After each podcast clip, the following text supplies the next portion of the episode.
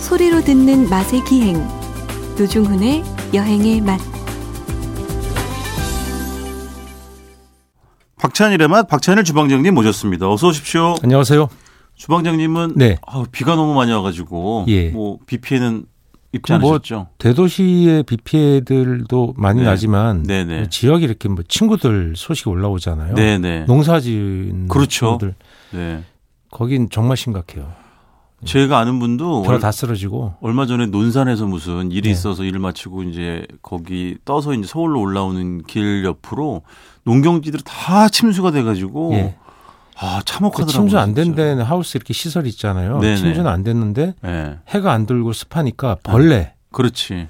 그다음 병충해가 너무 꼬여가지고 네. 올해 농사 망쳤대요 많이. 아, 이거 어떡하면 좋습니까? 이게, 왜냐면 또 저희 그 프로그램을 듣는 애청자분들 중에 이렇게 농사 짓고 또 새벽에 음, 밭일하시고 많습니다. 이런 분들이 네. 정말 많으신데, 에, 더 마음이 무겁고 안쓰럽고, 이게 왜냐면 또 물 빼고 다 뭐 그나마 좀 수습하고 이러려면 또 시간이 엄청 오래 걸릴 거 아니에요? 그러니까 농사의 위기라는 게 결국 네. 기후 변화하고도 관련이 있잖아요. 그렇죠. 우리나라는 이제 네. 그 식생활의 변화, 인구 감소 이런 게 많이 영향을 주는데 네네. 기후 변화 문제는 보통 문제가 아닌 거죠. 그러니까 우리가 아, 그럼요. 에어컨 틀고 뭐 이런 네. 거 할 때 음. 죄책감 갖고 하는 게 다 그런 문제잖아요. 그렇죠. 네. 전 지구적 문제고 그 얼마 전에도 뉴스를 보니까 지금 뭐 동아시아 쪽에는 막 폭우가 엄청 내렸는데 또 유럽은 정말 그 뭐 몇십 년 만에 또 예, 가뭄. 고온 예, 예, 뭐 가뭄, 40도 고온 이런 넘어가고 게- 그게 뭐 매년 벌써 시작된 지 오래돼서 그렇죠. 지구의 미래가 음. 상당히 비관적인 게 사실이죠. 아, 네. 걱정됩니다, 진짜. 어쨌든 아, 피해 입으신 분들 조속한 회복 이루어지길 진심으로 바라면서 자, 이번 주는 어, 고기 이야기 그중에서도 양고기를 해 주신다고요? 네, 양고기가 요새 좀 유행이어서 음. 예전에 우리가 양고기를 먹었어요. 그렇죠. 예, 조선사에도 보면 기록이 음. 나오고 예. 뭐 당연히 고려사에도 그런 고기를 먹었을 텐데 예. 언젠가부터 양고기를 안 드시게 되더라고요. 그 고기의 네. 대세가 양이 우리 기후에 좀 안 맞죠. 사실. 그렇지. 예, 그런 네. 경향이 있어요. 사육도 예전에 좀 어려웠겠지 더 지금보다 이게 더. 아무래도 네. 고기가 자라는 속도가 좀 늦고, 네네 예, 그리고 사람들이 양고기에서 냄새 난다는 선입견. 네네 그래서 제가 청담동 이런데, 논현동 이런 데서 양식당 주방장 할 때 네. 항상 준비해 놓는 게 뭐냐면 민트 젤리예요. 아 그러니까 찰떡궁합이지. 민트를 사서 예, 민트 맞아요. 박하를 그 박하 민트 이런 거 사가지고 네. 다져요. 네, 다져갖고 이~ 물 넣고 끓인 다음에 거기에 이제 젤리 성분 넣어서 굳혀서 네. 이~ 만들어 놓는 거죠. 네네. 그러면 이제 그 손님들이 꼭 민트 젤리를 접시에 줘도 네. 또 달라고 하세요. 그, 그 언제부터 그렇게 유행을 했을까 그게. 그게 제 생각엔 미군 부대에서 먹던 관습이 나온 게 아닌가 싶기도 하고. 아 예. 그래요. 어. 그리고 그 우리가 일본의 음식 문화사에 영향을 좀 많이 받잖아요. 네네. 뭐 식민지도 당했고 했기 때문에. 근데 우리나라에서 이제 고급 호텔 옛날 문화에 보면 일본식이 많이 들어와 있었는데 네네 일본도 홋카이도죠. 그렇죠. 그 북해도가 개발되면서 네. 어, 거기서 양을 많이 길렀어요. 네. 그래서 거기서 양고기를 그래서 이제 안쪽으로 그 가- 가지고 와서 네네. 먹던 관습들 그런 게 이제 퍼져나간 게 뭐 우리한테도 영향을 줬던 것 같아요. 그 징기스칸 아닙니까? 예, 그건 이제 징기스칸 구이 문화인데 네. 그냥 양고기 문화 그래서 이제 구이판의 변화를 보면 상당히 많은데 그 징기스칸 구이판이 뭐냐면 네. 그 사실 불고기판하고 유사한 거예요. 어 네네. 예. 그 보통 우리 그 불고기 전립토는 보면 밑으로 볼록하잖아요. 거기 맞아요. 양념을 넣고 거기다 네. 적셔서 고기를 굽는 그 네. 갓 부위에다 거기 고기를 굽잖아요. 그렇죠 그렇죠. 다음에 우리가 나온 게 보면 구멍 뚫린 불판 나왔잖아요. 맞아요. 예, 구리 같은 거로. 네. 그게 징기스칸하고 상당히 닮았어요. 흡사하지만. 왜냐하면 동아시아에서 문화사는 서로 교류되기 때문에 네네. 우리는 거기다 구멍을 뚫어서 네. 반 직화 효과를 누- 누린 거잖아요. 네네. 징기스칸은 그것도 구멍 뚫린 게 있고 안 뚫린 것도 있어요. 아, 그렇지. 열려져 있는 게 있고 완전 닫힌 것도 예, 있고. 예. 네, 네. 그래서 기본적으로 거기도 숯불을 떼는 기- 것이기 때문에 네. 아, 예. 거기다 양 기름 싹 바른 다음에 에. 고기를 굽죠. 그게 예전에 우리나라 문화에 있었어요. 그런 식으로 예, 예. 양고기를 구워 먹는 징기스칸 문화가 문화, 예. 네, 네. 있었다가 네. 한동안 뭐 없어지다시피 했다가 네. 다시 등장한 게 일본에서 그 요리를 배운 분들이 가지고 오면서 네. 조금씩 퍼져나가기 시작한 게 한 10년 좀 넘었어요. 일본식 양고기 구이. 그렇죠. 징기스칸 문화로 해서 다시 네, 네. 갖고 온 거죠. 그러니까 네. 음식 문화도 돌고 도는 거죠. 네. 그래서 그 예전에는 그냥 부위개념이 좀 없었거든요. 네, 그러니까 네. 제가 어렸을 때 그 징기스칸 먹으러 가면 이제 소도 먹고 양고기도 먹고 그랬는데 네. 그때는 부위 문화가 없어요. 그냥 양고기가 아니라 양고기. 그렇지. 예. 맞아요. 소는 두 가지로 구별됐어요. 등심 아니면 안심. 아, 네. 예. 그 로스구이에도 두 가지가 네, 있었는데 네. 근데 지금은 양이 되게 세분되더라고요. 뭐 제가 아는 거 숄더. 그러니까 어, 어깨. 어깨, 예, 그다음에 램 렉. 그 예. 갈비 갈비. 예. 그렇죠. 양갈비, 예. 어깨가 갈비란 걸 우리가 워낙 좋아하니까 다 갈비를 붙여요. 아, 그렇지. 어깨갈비, 양갈비 이런 식으로 예. 뭐 그 거기에 대명사가 됐나 봐. 예, 그게, 갈비가 갈비가. 예? 배갈비도 있어요. 그러니까 뼈만 붙으면 무조건 우린 갈비라고 하는 경향이 있기 때문에 배갈비는 뭐예요? 배에 붙은 갈비. 그 뼈에 배는 물렁살 아니에요? 예, 배에 있는 그 배, 양지살을 네네. 뼈에 붙여서 자를 수가 있어요. 아, 네, 네. 이건 또 배갈비라고 해요. 네. 그래서 무조건 우린 갈비라고 부르죠. 근데 영어에서는 뭐 네. 갈비라는 건 그 딱 구별이 좀 있죠. 그렇죠. 예. 그렇죠. 그래서 뭐 프렌치 렉 그렇지. 예, 그런 게 좀 비싸죠. 예. 예. 그 뭐 레스토랑 같은 데 가서 이제 양고기 스테이크 뭐 그 밑에 이제 프렌치 렉 쓰여 있으면 예. 제일 비싸더라고요. 그렇죠. 예, 예. 그 그게 양고기가 이제 중국 동포들이나 예. 또는 그 중국인들을 네. 통해서 우리 식당에 많이 퍼져나왔잖아요. 네. 처음에는 꼬치밖에 없었거든요. 아, 양고기 하면 무조건 이제 예, 양꼬치 무조건 꼬치. 고기였지. 그러니까 꼬치는 그럼. 이제 그 맞아요. 도축하고 나면 좀 잡부위 같은 거나 네네. 좀 질긴 부위를 이렇게 잘라서 하는 게 그 당시에 유행이었거든요. 네, 네. 근데 그 후에 드디어 이제 갈비 같은 게 거기 막 나오더라고요. 그렇지. 맞아요. 그래서 맞아요. 고급화를 계속 맞죠. 사람들이 추구하는 거죠. 네. 역시 그 아까 매- 모두에 말씀하신 양고기 할 때의 예전의 선입견 좀 냄새가 난다, 좀 낯설다 이런 게 없어진 건 역시 뭐 냉장 기술 또 이동 수단이 빨라지고 뭐 이런 거겠죠. 예, 그런 그런 좀 거. 어린 뭐 예, 그리고 연령대 도축, 축산 산업이 발달하니까 네. 어린 양고기가 같이 있으니까 어릴 때 자꾸 이제 잡아내는 방식이 있고 네네. 옛날에는 이제 그냥 면 양도 많았어요. 네네. 면을 얻기 위해서 양을 기르잖아요. 아 그렇죠.